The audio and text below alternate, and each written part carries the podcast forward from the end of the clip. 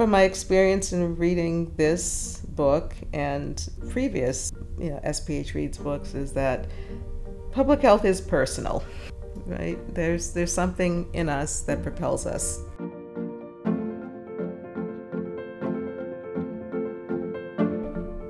Welcome back to PH Pod for the second episode of season three. I'm Connor McCombs. And I'm Bethany Hollenborg. Thank you so much for joining us. Today, we're here to talk about this year's pick for the Boston University SPH Reads. It is The Fortune Men by Nadifa Mohamed, a book about the last man in Cardiff, Wales to be sentenced to death. We're joined today by Dean Yvette Cozier, who picked The Fortune Men as the book to read this year. Thank you so much for joining us, Dean Cozier. Would you like to go ahead and introduce yourself? Sure. Uh, I'm Yvette Cozier. I'm an associate professor of epidemiology at BU School of Public Health, and I serve as the associate dean of diversity, equity, inclusion, and justice. Awesome. Amazing. So, we're here to talk about The Fortune Men. And for anybody who hasn't read the book yet, could you give us maybe a short, mm-hmm. brief elevator pitch of why first they should be reading it mm-hmm. and a bit about what it is? Sure. Well, the book uh, tells the story of Mahmood Mattan, who was sadly, and I guess yeah, it goes both ways. He he was the last man to be hanged in Britain, and sadly, it was for a crime he did not commit. He was a, a, Somali immigrant to Wales, and it really tells the story of not just his journey, but about the people around him and the lives sort of left behind. And why was this story chosen for SPH Reads this year?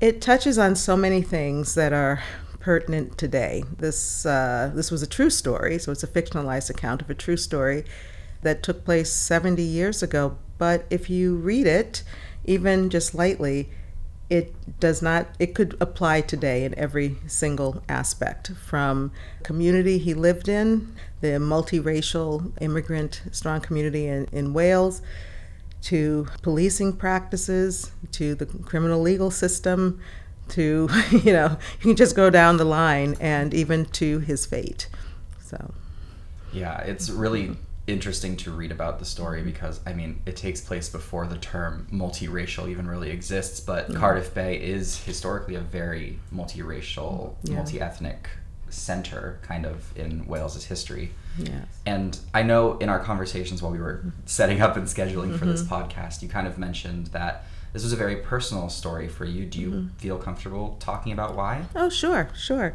Well, it starts with the title, The Fortune Men. I was very interested in what that was about. And the author bases this on a description of those immigrants who come to a, a new world, earn money, and send back to their countries. These are often men, and what they provide their families in their original countries is you know, a level of relief. They, they send these remittances back, so that's what makes them the fortune men. It made me think of my uncle, who to me was the original fortune man. He left Barbados, my father's birthplace, before I was born. He was a merchant seaman, much like the character uh, in this book, and he went to Cardiff, Wales, where he married an English woman and spent the rest of his life. Wow. Yes. Oh, very similar story. Very then. similar okay. story. Very, very similar story. All of his existence and living in Cardiff, he always sent remittances back to family in Barbados up until like the day he died. He he sent money back. This was a it, it was interesting to get an idea of the life and the community that he lived in. Like I I only spoke with him on the phone a couple of times in my life, but this was really kind of like the story of my Uncle Mac, except for, you know, the unfortunate criminal aspects. I can't even imagine reading a story and seeing so clearly someone in my own family, essentially, but not mm-hmm. someone in my own family. Yeah. Yeah, yeah. But it also let me see that me growing up in the US, him living in the UK, that our lives and our social experiences were not that different, and how um, mercurial the criminal legal system could be. That's it. you bring up a great point about so this book is written um, and set in Wales mm-hmm. and it's 1952, mm-hmm. which is 70 years ago and an entire ocean away mm-hmm. in a place when at a time it was much harder to travel as globally as we do now. Yeah, I was just thinking the same thing. Like, obviously, we know there are still a lot of racial tensions happening here in the U.S. So, why is this the story that matters to us here today? What is this telling us or kind of highlighting for us? It's that, um, for one, we, we like to look at other places and say they have it worse, you know, they, they don't get it, we do. And it's clear that they don't get it and we don't get it, right?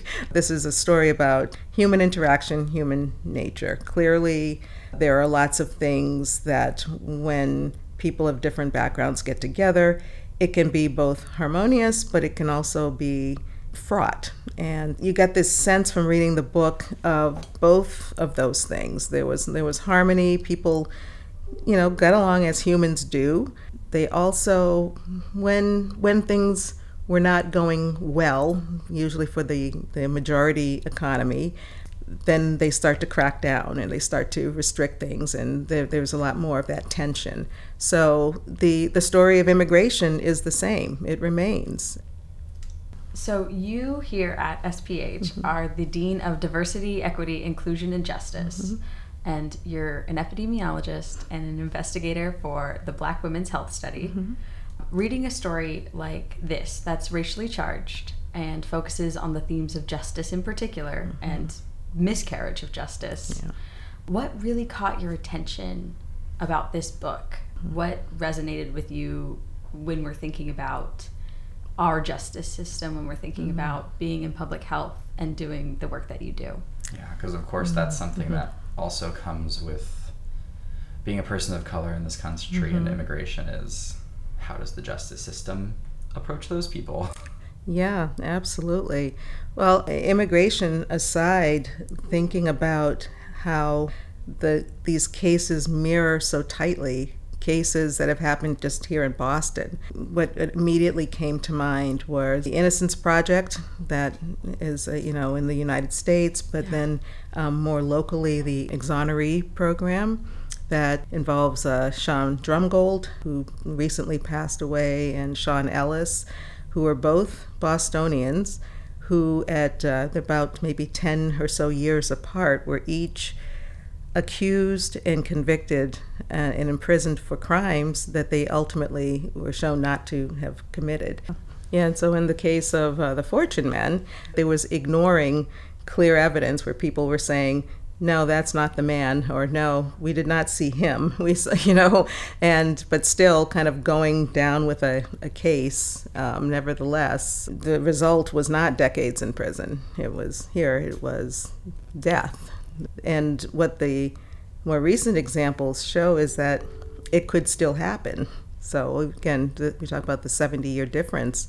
These these mistakes, these omissions, these intended setups, whatever, do happen. Absolutely, they mm-hmm. do. And the idea that the justice system we have today could still be in a place to ignore or mm-hmm. get their eyes set on one person and assume they committed the crime so much mm-hmm. that the judicial process doesn't matter anymore. Yeah, yeah.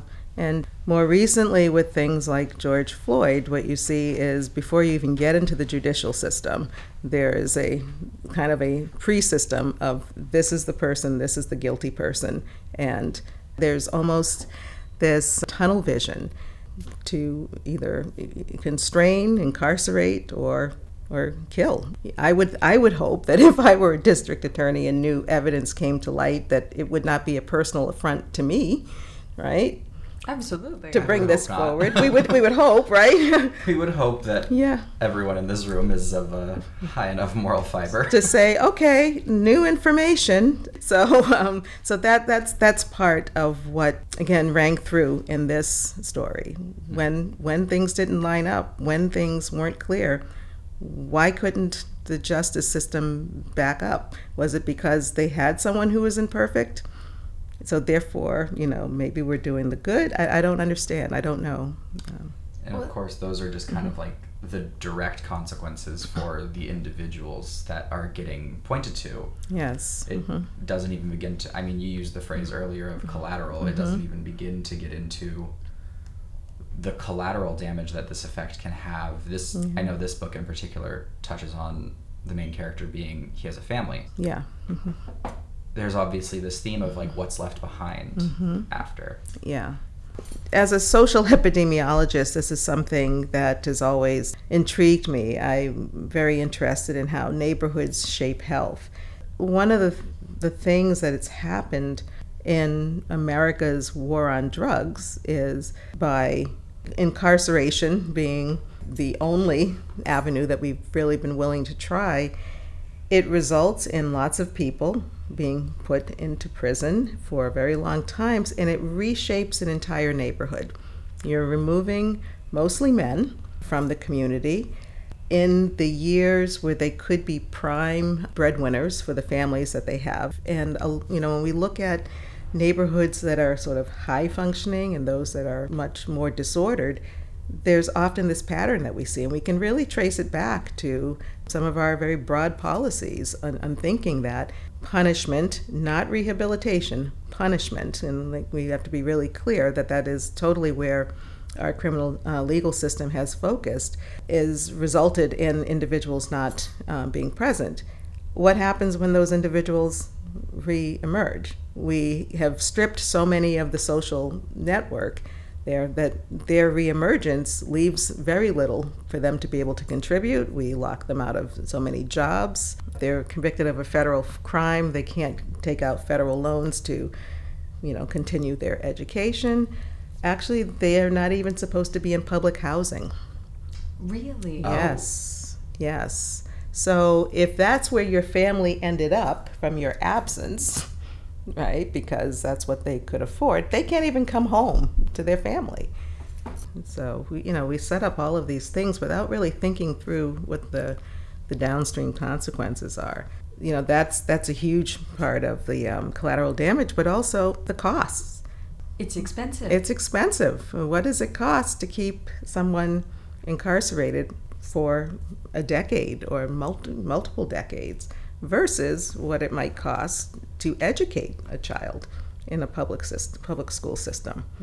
to provide mental health support to Mm-hmm. um, either a school or a workplace or something. To provide low income housing and To food provide- kitchens. hmm Yeah, exactly. And so, you know, as a society, when these decisions are made, the collateral damage is all of us. Oh, with Mm-hmm. someone like George Floyd, someone like Mattan and the Fortune Men, they kind of become a scapegoat. There's someone that's easy to point fingers at, It's that point of imperfect Imperfect people. people. Yes, exactly. You know, which is why I think it's really important that in the Mm-hmm. Fortune Men, Mattan is shown to not be the the model minority trope. He should Mm-hmm. the flaws are shown, and he is still deserving of the proper justice. exactly.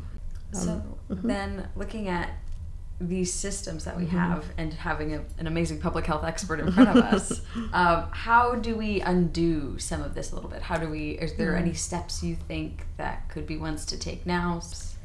Um, so, uh, my students, you know, one thing that they should be able to say that I always say is vote.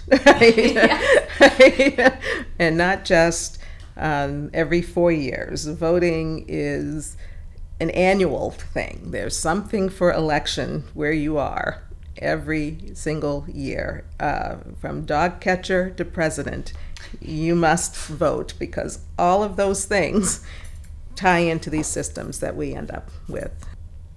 So Mm-hmm. voting for things that you don't even necessarily know that you are supposed, Supposed to be voting for. on. Yeah, exactly, exactly. And I love voting. Mm-hmm. I always thought it was weird. I love voting. You're the proudly wearing the I voted sticker for like Yep. a week. I love that. That's Like right. week. The week. I, I once went and mm-hmm. voted and they didn't give me a sticker and I got upset leaving. sticker. What do you mean you're out of stickers? But I grew up in Louisiana and we don't get any voting materials. And I would stand out there and reading it all, and I was like, half these words I don't know. And I was like, but I think I'm getting the gist. You know, I was Mm-hmm. I was a senior in high school the first time I could vote, and I was like standing outside my elementary school, and I was like, mm-hmm, mm-hmm. Yeah, I think I know what I'm gonna do. Well, it seems right, feels right. Yeah. And went in, and, and that's how I went about it. Wow. But not nearly as informed as I should be, as anybody should be, when we're the ones that our vote makes that change. Yeah. It can almost be intimidating. Like Oh yeah. there are a lot of people who don't vote because they say my vote doesn't matter and that of course It is unfortunate and I feel like that is a And issue untrue. from mm-hmm. what Bethany's mm-hmm. talking about with mm-hmm. this lack of understanding of how things function in the current system. and it, it can be intimidating and i think it's partly it's meant to be intimidating my philosophy is if they want to keep me from voting i'm going to make them work right I'm gonna make 'em i'm going to make try. them really really try And you know what? They will. and they will And they, they will will try. and they will try you know so i show up for every election i don't again it doesn't matter how minor it might be and part of that for me was um, because there was a time in my youth when i didn't think my vote counted and when i complained those said, Well, did you vote? And I was like, Well, no. right? And then they were like, Well, why are you wasting my time? I can't do anything for you. And that that was like a, a slap, you know, in the head to me. And I also then recognized the number of people who should have been allowed to vote and couldn't vote their entire lives, right? So it, it was a, a reset for me. And of course, we're talking about making changes to the system. Mm-hmm. So, beyond voting, what can like the average person mm-hmm. do in the face of a system that seems to be built against people like mm-hmm. Mattan or George Floyd, based off of immigration status, based off of skin color? Yeah. you know, funding the um, public defender system. In the book, there wasn't a public defender system, but it was the community around Mattan who were pooling their money. So remember, we're saying that they're supporting themselves in Tiger Bay, they're sending remittances home, and now they're pooling their money to try to hire a lawyer to represent him. And the lawyer, the best lawyer that they could get, still referred to him as a savage in their deliberations and sending the, the case to the jury. And that's That- the lawyer who represented and him. they Lawyer were paying yeah Oh, boy. yes that was the defense lawyer that, that these that this community was paying so when we look back at our public defender system which is supposed to be one of those rights that we have in this country this is grossly underfunded. Um, in some jurisdictions, it is so underfunded and they have so few public defenders, it means people who are arrested languish in jail because they don't have the, the kind of the bullpen of defenders to actually even look through their files and they have to wait just to get you in front of a judge so those budgets come out of state houses and out of local municipalities so this is all important Absolutely. Yeah. Unfair system. yeah, it's it's highly flawed, highly flawed. It, it could use some uh, some, rehab. tweaking. Yep, some Yeah. tweaking. I think so. I think so. And of course, this is looking forward on how we change the mm-hmm. system to try and rectify the mistakes that have already been made. But mm-hmm. looking back, mm-hmm. what do we do about the damage that's already been done? Yeah, and back to the the book, Mattan had three sons and a wife that um, he left, and spent the rest of her life proclaiming his innocence and getting finally getting it his uh, conviction overturned. Forty seven years later. Wow. they were able to remove his body from the pauper's grave within the prison and bring it to a cemetery with a, a proper headstone inscribed killed by injustice. But she i think she died maybe 10 years after that happened but they they did also get a settlement you know a couple million dollars. However she did not tell her sons that her that their father was hanged for murder. I, I forget what story she gave them. So they were going through as young kids thinking that their father had died, and it was some kid in school, of course. Always a kid in Always school. a kid in school that you know blindsides one of her sons and says your father was a murderer. And Mattan himself, in talking to his friend, says, you know, when you tell my mother I died, tell her I died at sea. That the stigma again, and just the the disappointment, and you know, because knowing what that will do to that person. And wanting to spare his family from that. Yeah. For more pain. For more pain. Yeah. Stress takes Mhm. years off your life. Stress Yeah. in all of those ways. Yeah. The weight of stigma Mhm. and dealing with the repercussions that that system created for Mhm. you. But the fact that it, um, Mattan's wife had to fight for almost 50 years, just Mhm. having to live To in live that in that. for Yes. 50 years. hmm Back to the idea of uh, the damage and not just the families left behind. Very little is written about the victim in the crime. She was a, a Jewish woman, an immigrant. I think her parents had escaped the Holocaust. But as a as a victim, most of the papers had her being very one-dimensional. You know, because she was still an other, Yeah. right? she Um, was a Jewish immigrant. she was a Jewish that immigrant. 1952. Talk about a persecuted minority group for like all of history. all of history yeah yeah and so you know it makes you wonder like did that have anything to do with the haste at which the case was put together finding somebody based on very faulty evidence but whenever there's these wrongful convictions what happens to the family that has gone through the loss today 70 years later her her murder is an unsolved mystery That's such a dual injustice, and any of the comfort that the family got immediately dissipates, Yeah. and there's so little chance of it changing. Yeah, so that, that it's bringing more situations than we're solving, right? but it's kind of going in the wrong direction. But but what's the cost? Yeah. What is the cost? It's It's horrible, but hopefully getting better. Yeah, yeah, hopefully. yeah. If we can get the exoneree project into like the pre-exoneree project, right? Mhm. Get it That'd there, be- right? that'd be You know, that would be really good, right? just keep stepping it a little bit more forward, Forward, a little yeah. bit more Yeah. forward. More preventive, right? Yes. As we public health As we public health people are, right? Well, we do have one last question that we ask all our guests. Mhm. Um, it's called a short sentence. So In public health writing, we Mhm. do our best to say a lot by Mhm. saying a little okay. so that it's easily understood and easily memorable. Something to leave the audience with, something to that they could take with them and remember what we talked about here. Do you have a short sentence for us? Well, hmm. I might have a couple of short sentences. One from my experience in reading this book and even previous you know, SPH Reads books is that public health is personal. right? There's there's something in us that propels us into this field and it is personal. And we should not ignore the personal.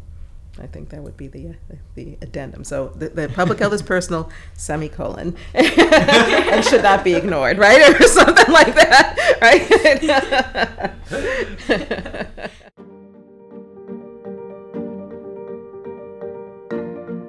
Join us for the SPH Reads Public Health Conversation September 9th via Zoom. Author of the novel, Nadifa Mohamed, will be joining Dean Cozier to provide insights and answer questions from the audience. The forum is open to all, and you can sign up on the BUSPH website.